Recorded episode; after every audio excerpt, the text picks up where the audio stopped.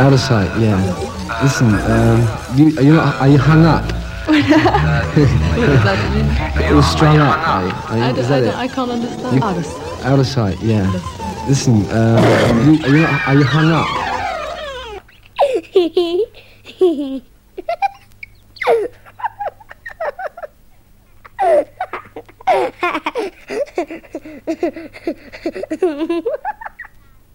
Mi fai vomitare. Thank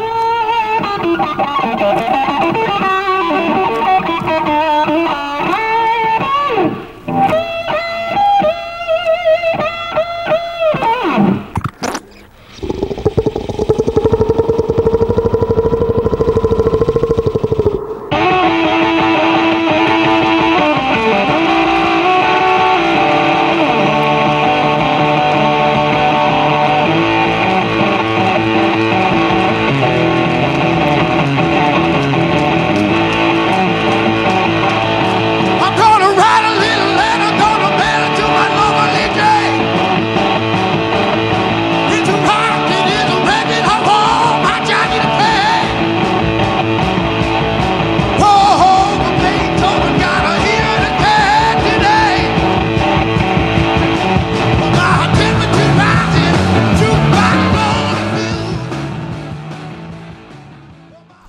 Eccoci qua, sono le 17, è l'orario in cui voi non potete che fare altro che piazzarvi le vostre cuffiettine in testa ed ascoltare su ADMR Web Radio questa nuova puntata di Freak Out. Io sono Giancarlo Trombetti e questa è la seconda puntata che dedichiamo a questo minuscolo sguardo all'interno della musica nostra che ha trattato di temi sociali e politica, in sostanza di quei testi, di quei pochi, di quella manciata di testi che facciamo ascoltare, che hanno in qualche modo comunque avuto influenza e che comunque sia, volenti o nolenti, sono riusciti a cambiare il corso della cultura e della storia.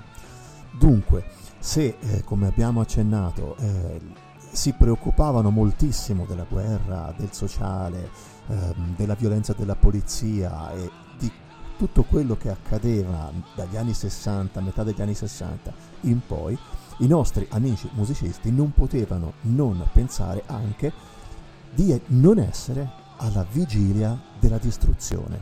Quindi questa è Eve of Destruction, Barry Maguire.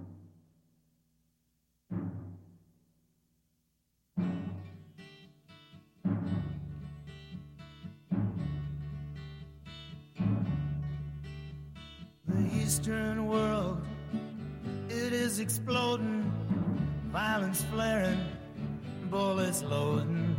You're old enough to kill, but not for voting. You don't believe in war, but what's that gun you're toting? And even the Jordan River has bodies floating, but you tell me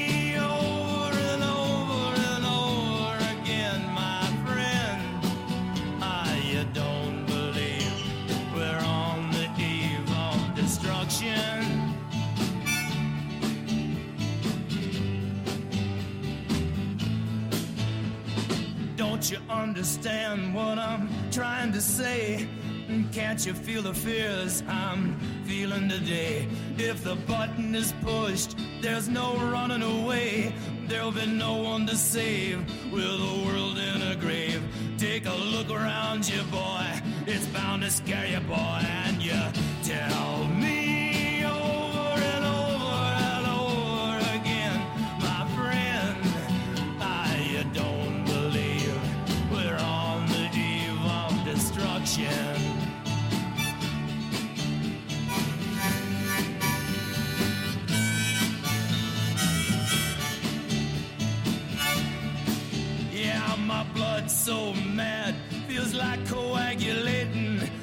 sitting here just contemplating. I can't twist the truth, it knows no regulation. Handful of senators don't pass legislation, and marches alone can't bring integration when human respect is disintegrating. This whole crazy world is just too frustrating, and you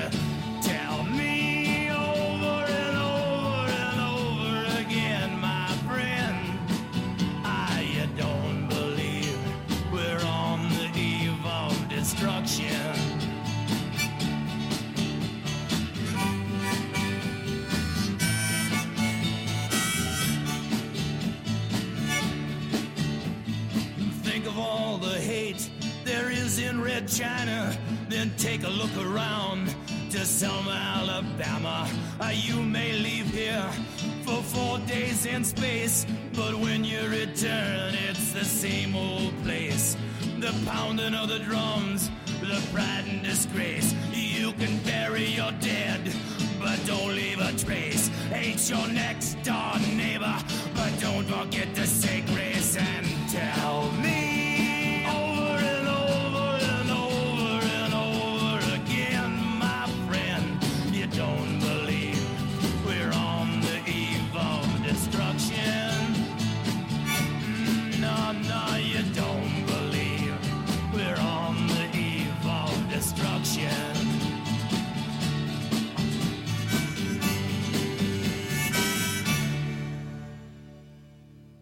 Barry Maguire scrisse questo pezzo che eh, divenne un, un inno per quella generazione, un pezzo che è ancora oggi famoso e ascoltato e che andò sicuramente direttamente in classifica.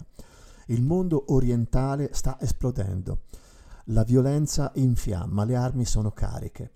Sei abbastanza grande per uccidere ma non hai l'età per votare. Non credi nella guerra, dunque cos'è quella pistola che porti? Anche il fiume Giordano ha corpi che galleggiano sopra. Però tu mi dici ancora, ancora e ancora, amico mio, che non credi di essere alla vigilia della distruzione. Non capisci cosa sto cercando di dire, non senti la paura che provo, ma quando il bottone viene premuto non c'è possibilità di fuga. Non ci sarà nessuno da salvare con il mondo, che sarà un'unica tomba. Dati un'occhiata interna, raga- intorno, ragazzo. Il mondo è destinato a spaventarti, perché siamo alla vigilia della distruzione. Questa era Evil Destruction. Un altro brano che andiamo ad ascoltare è di un signore che si chiama Bruce Springsteen, che eh, venne eh, quasi totalmente ehm, eh, mal interpretato, perché eh, persino il presidente Reagan eh, credette che eh, il brano fosse un inno alla, alla vita, all'essenza americana, quando in realtà non aveva niente di patriottico, perché il fratello del protagonista di Born in the USA eh, moriva in un assedio inutile di una eh, battaglia nel Vietnam, una battaglia che peraltro Springsteen sbaglia perché l'ha imposta in un luogo dove essa non è avvenuta, ma non è questo che importa. Quello che importa è che la battaglia era così inutile che eh, il fratello moriva in un luogo che poco dopo veniva abbandonato. Tutto questo, insieme alla difficoltà di trovare lavoro e di rientrare nella società, erano il significato di Born in the USA.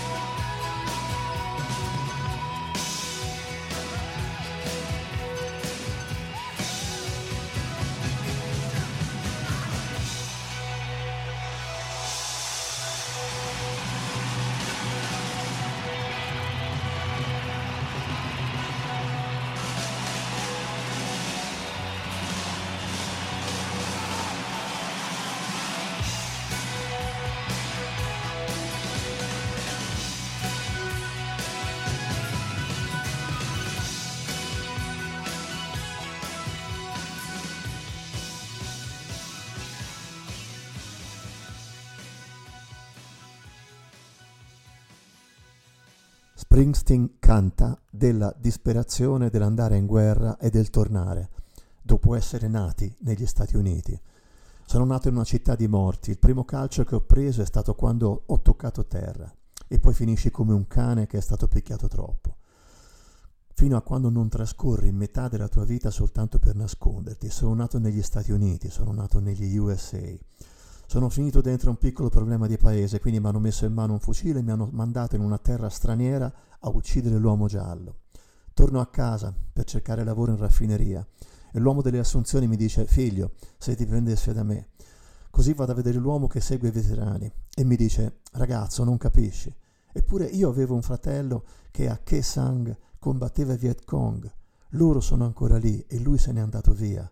Aveva una ragazza a Saigon, ho una foto di lui che sta nelle sue braccia e giù all'ombra del penitenziario, vicino ai fuochi dei gas della raffineria, io non ho, lo, non ho, lavoro perché sto bruciando da dieci anni su questa strada, non ho nessun posto dove scappare e nessun luogo dove andare. Questa era Born in the USA. Oggi, come abbiamo appunto già detto fin dall'inizio, dalla puntata scorsa, stiamo parlando di quelle canzoni che hanno un contenuto, quelle canzoni che in qualche modo hanno aiutato il mondo a cambiare, a riflettere, le canzoni che ti fanno riflettere. Una delle canzoni che ti fa riflettere l'ha scritta Peter Gabriel e la canzone si chiama semplicemente Biko, dal nome di Stephen Biko, un signore che il 12 di settembre del 1977, un signore che aveva eh, eh, fondato il movimento della coscienza nera in Sudafrica, viene arrestato senza eh, nessuna prova, tenuto un mese e una settimana chiuso in galera, eh, interrogato e torturato e picchiato, finisce ad avere il cranio fratturato e a quel punto si decide di trasferirlo da qualche parte dove potesse essere in qualche modo visitato. Gli fanno fare 1100 chilometri nel baule di una Land Rover. Quando arriva Steven Biko è morto. La versione ufficiale è che è morto per uh, sciopero della fame. Da questa storia è stato tratto anche un film con Denzel Washington. Peter Gabriel semplicemente lo canta.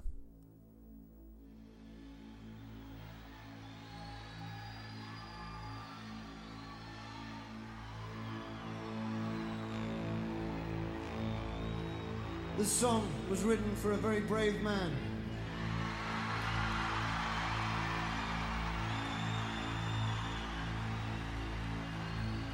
A man who preached non-violence in a state which has racism enshrined in its constitution. A man who was imprisoned, tortured, and killed in a jail in South Africa. This is for Stephen Biko.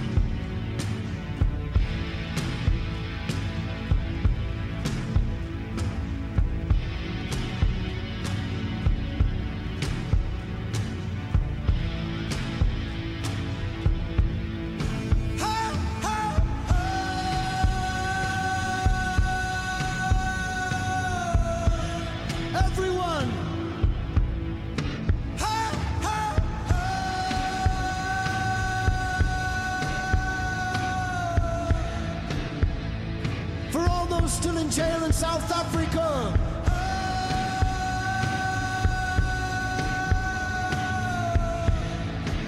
For all those still being tortured.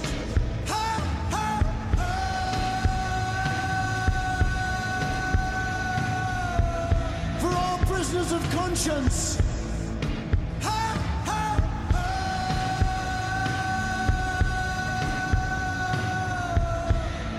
For Stephen Biko.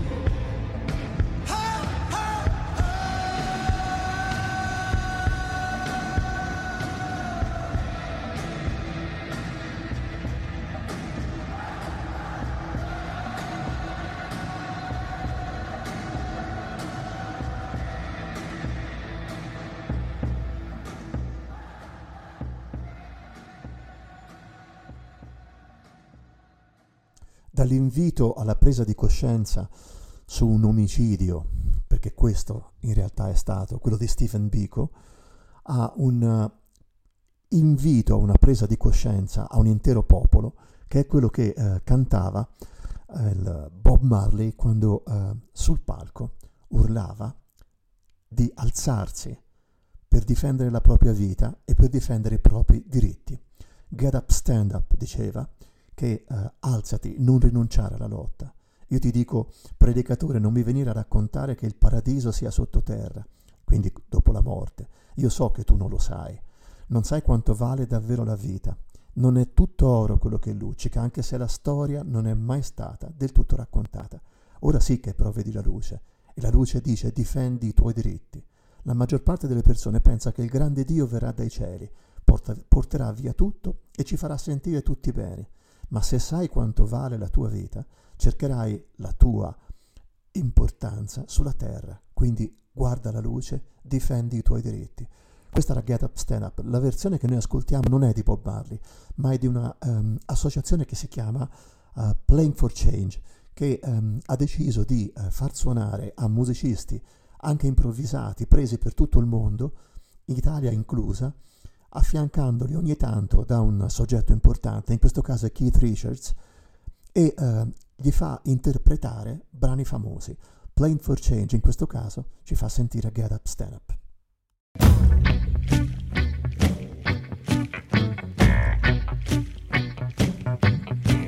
Wow, wow, wow.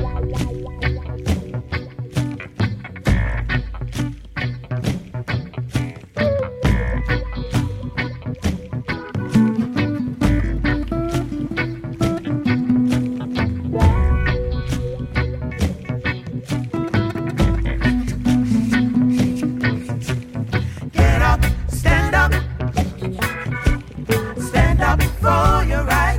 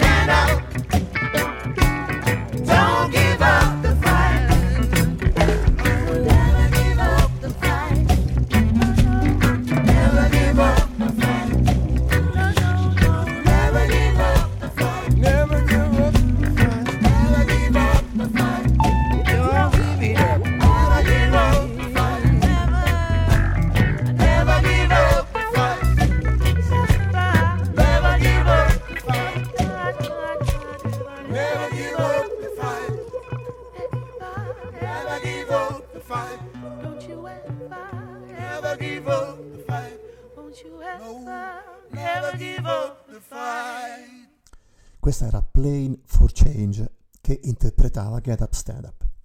Dunque, Dolores O'Riordan era una ragazzina, un uccellino piccolino, biondino in origine, fino a che poi non si tinta i capelli di rossiccio, ed era la cantante di un gruppo che si chiamava, irlandese che si chiamava Canberries. I Cranberries hanno avuto in Zombie, scritto dalla O'Riordan, una hit importantissima. Questa hit era stata scritta eh, in ricordo della morte di un bambino che era avvenuta nell'attentato di Warrington e la O'Riordan decise di scrivere una canzone anomala per quello che era lo stile di Cranberries nel 1993 per dimostrare come l'Irlanda del Nord in quell'anno fosse esattamente ancora nella situazione del 1916 con le bombe e con l'esercito inglese che eh, pres- premeva contro una parte di nazione ancora separata.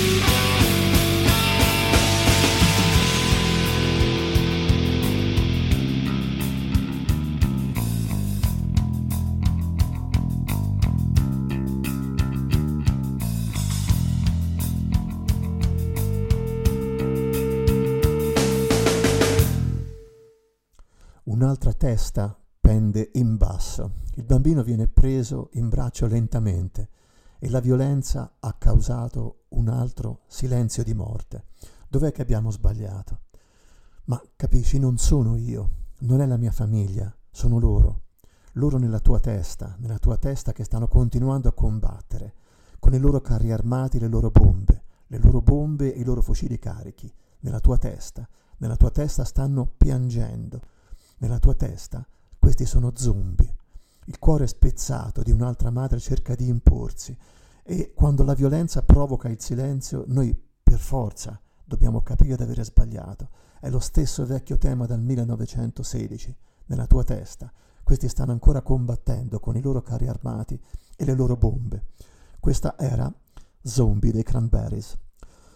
Un altro signore che uh, ha fatto parte di un gruppo abbastanza noto che si chiamava The Beatles, il signore John Lennon, uh, ha scritto uh, una canzone che io personalmente non riesco musicalmente mai a sopportare perché l'ho ascoltata e sentita tante di quelle volte, l'ho sentita citata in continuazione che non riesco più a nemmeno a digerirla eh, dopo un chilo di, di bicarbonato. E si tratta di Imagine.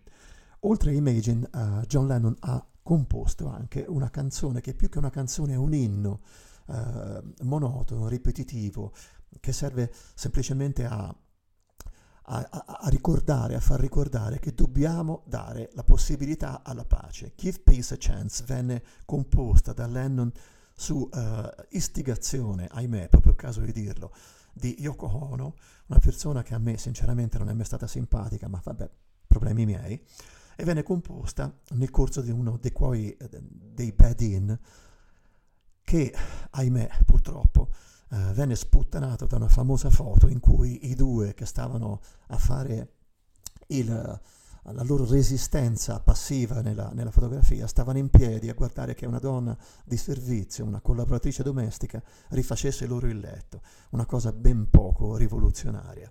L'inno di pace che è uh, Give Peace a Chance sostanzialmente uh, non, non, aggiunge nulla a quello che uh, potete immaginare ascoltandolo. Eh, dice eh, sostanzialmente una, una, cosa abbastanza strana, tutti parlano di questi ismi, ismi, ismi, dice eh, Lennon, ma quello che dobbiamo fare e dire è di dare una possibilità alla pace.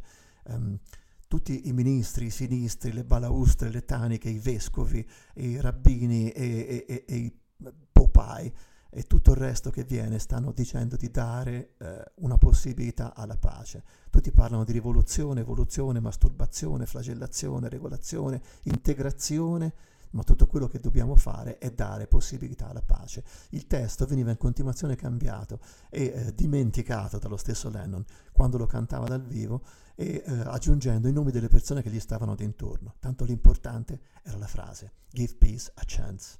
Two, one, two, three, four.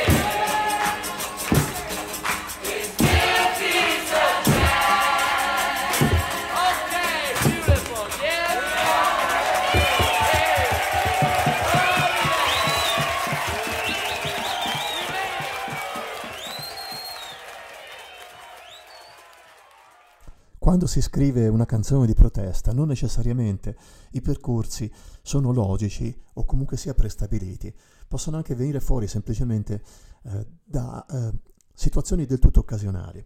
Succede che eh, un signore che si chiamava Marvin Gaye se ne stava tranquillo in uno studio di registrazione quando eh, un certo Renaldo Benson, che era uno dei quattro Four Tops, eh, un gruppo di colore ehm, di rhythm and blues, eh, lo incontra e eh, si mettono a chiacchierare su quello che ah, aveva visto questo Benson eh, poco prima, ossia ehm, in quello che veniva definito, venne definito in America al tempo, la Bloody Thursday. Sembra divertente, per tutte le volte che c'è un, un giorno della settimana diventa bloody, sanguinario, quindi eh, la, Sunday, Bloody Sunday, questa volta si chiama invece un Bloody Thursday. La violenza della polizia, quindi, aveva ehm, sorpreso così questo Benson che eh, era andato a avvicinarsi a un poliziotto e aveva chiesto what's going on, che sta succedendo. L'aveva raccontato a Marvin Gaye e Marvin Gaye aveva deciso di scriverne e di farne una canzone, appunto, in cui ci si chiedesse perché la polizia spesso e volentieri reagisse così violentemente. Ne aveva parlato al suo manager e il manager gli aveva detto Marvin, vedi di non essere ridicolo, stai spingendo le cose troppo in là, non è una cosa da te. Ma eh, eh, Marvin Gaye aveva un fratello che si chiamava Frankie, che era tornato dalla guerra del Vietnam e quindi lui era in condizioni, per di più era nero, era in condizioni di capire che la polizia la stava, diciamo all'italiana, facendo fuori dal vaso. Per cui decise di scrivere questa What's Going On, che è diventato una canzone famosissima, tuttora famosissima. E lui, Marvin Gaye, l'uomo che cercava di combattere la violenza, venne ucciso dal padre con un colpo di pistola. What's up now? Brother, what's up? This is a groovy party, man. I can dig it. Stop right on. What's your name?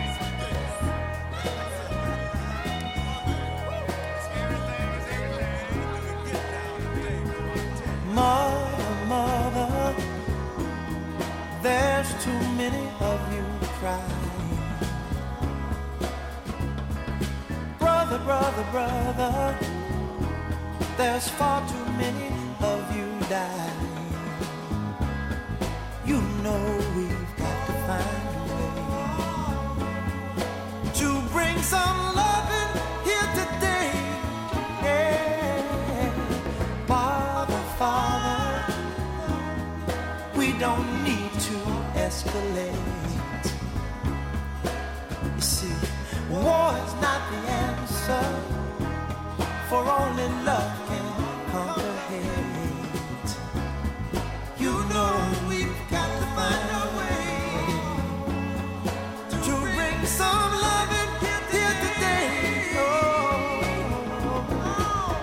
lines and picket signs. Don't punish me with brutality. Talk to me so you can see oh, what's going on.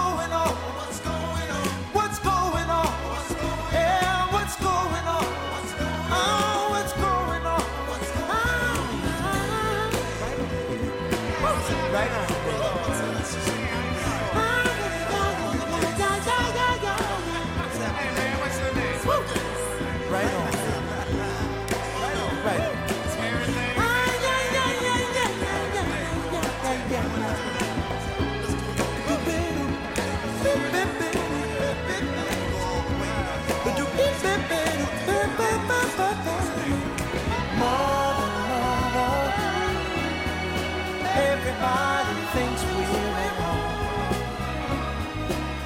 Oh, but who are they to judge us? Simply cause our hair is long. Oh, you know that we've got to find. Bring some understanding here today. Oh, oh, oh. picket line and picket signs. Don't punish me On, talk to me. You can't see what's going on. Yeah, what's going on?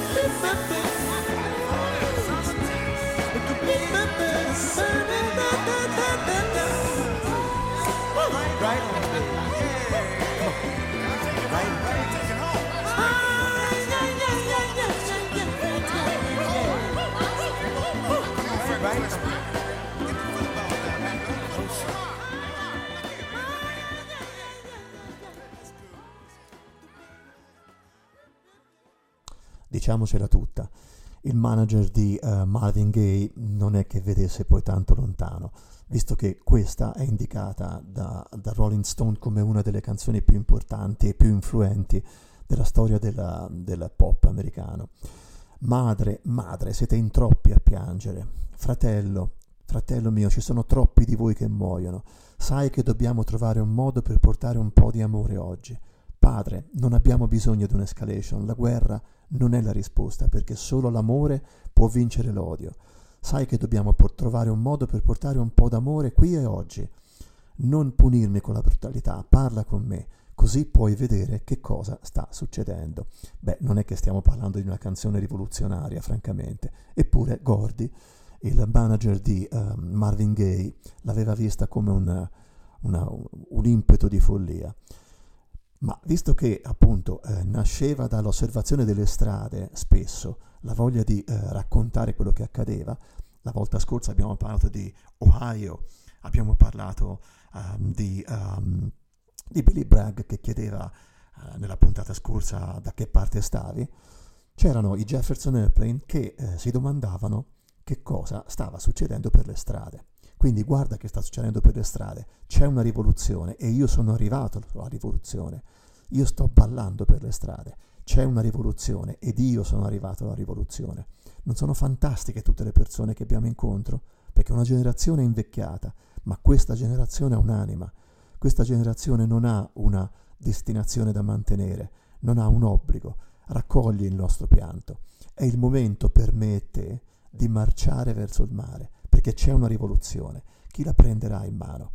Lo faremo noi. Chi siamo noi? Siamo i volontari d'America. Volunteers. Jefferson Airplane.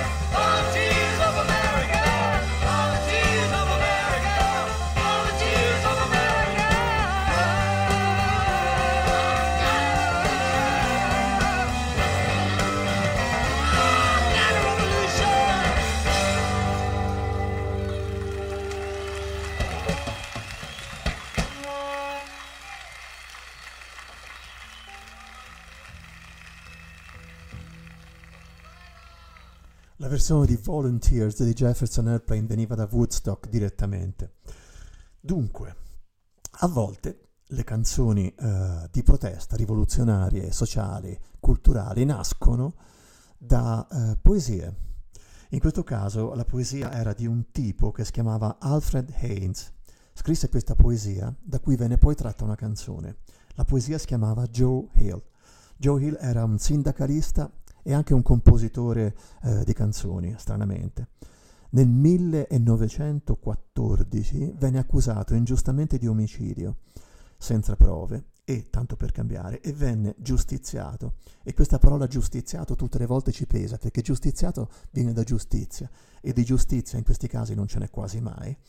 Venne però, questo è il verbo che dobbiamo usare, giustiziato, e però sempre creduto innocente. Dieci anni dopo la sua morte, appunto, venne scritta questa poesia che poi diventò una canzone e che, guarda caso, proprio a Woodstock, una signora che si chiamava Joan Baez andò a interpretare Joe Hill. Nothing has happened.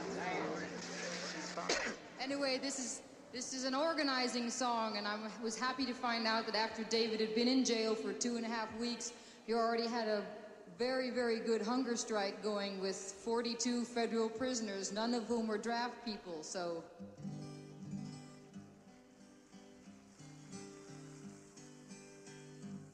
I dreamed I saw Joe Hill last night, alive as you and me. Says I, but Joe, died, said he. I never died, said he. The copper bosses killed you, Joe. They shot you, Joe, says I. Takes more than guns to kill a man, says Joe. I didn't die, says Joe. I didn't die and standing there as big as life and smiling with his eyes says Joe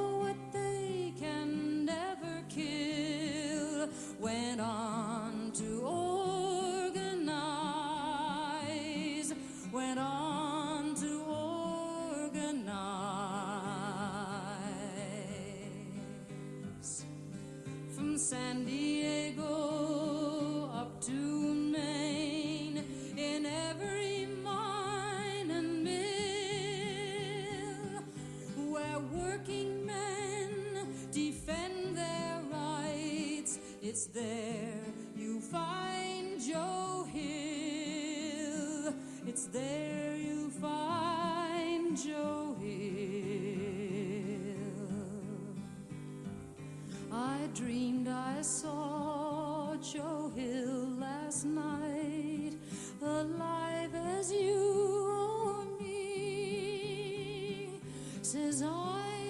I,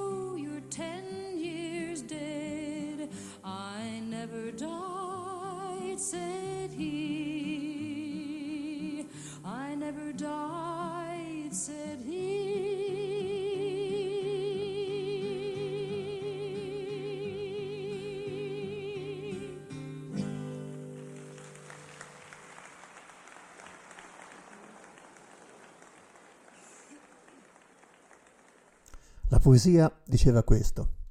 Ho sognato di aver visto Joe Hill la scorsa notte. Era vivo come me e te. Gli ho detto, Joe, ma tu sei morto da dieci anni. Non sono mai morto, mi risponde. Non sono mai morto. Ma sì, dico io, sei morto a Salt Lake City. Lui era in piedi e stava dritto vicino al mio letto. Ti hanno incastrato con un'accusa di omicidio. Joe mi risponde, io non sono morto, non sono mai morto. I boss del rame ti hanno ucciso, Joe, ti hanno sparato, dico io.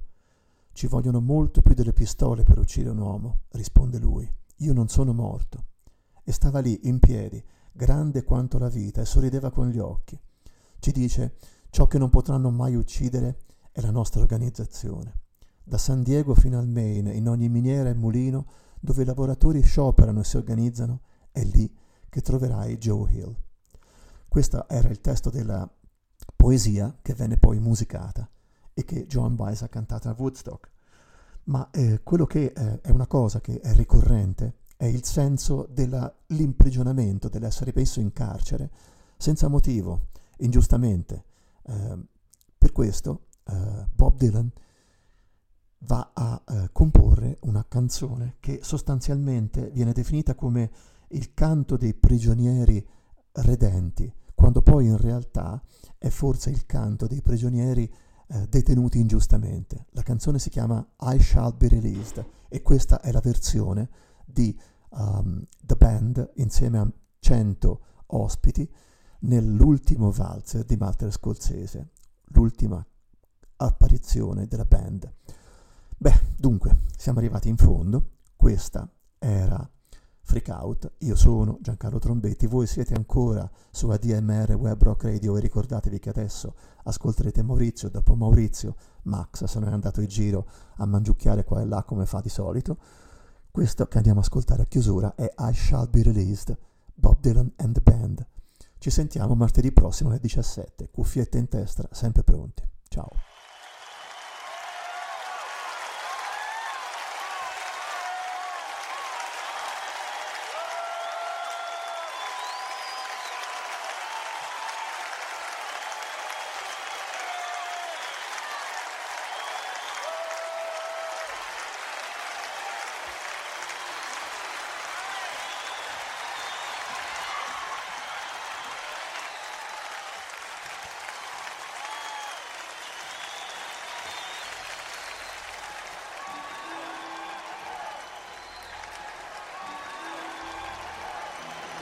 Ringo and uh, Ronnie Wood are going to help us out on this one too.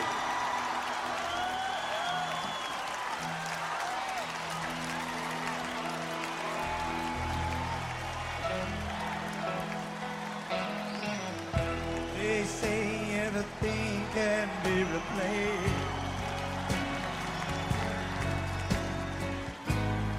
They say every distance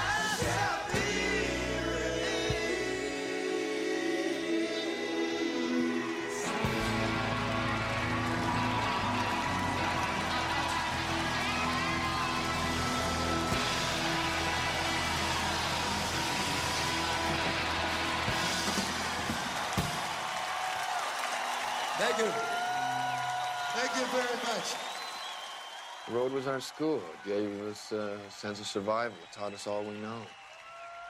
There's not much left that we can really take from the road. You know, we've had our share of, or maybe it's just superstitious. Superstitious in what way? No, you can press your luck. The road has taken a lot of the great ones.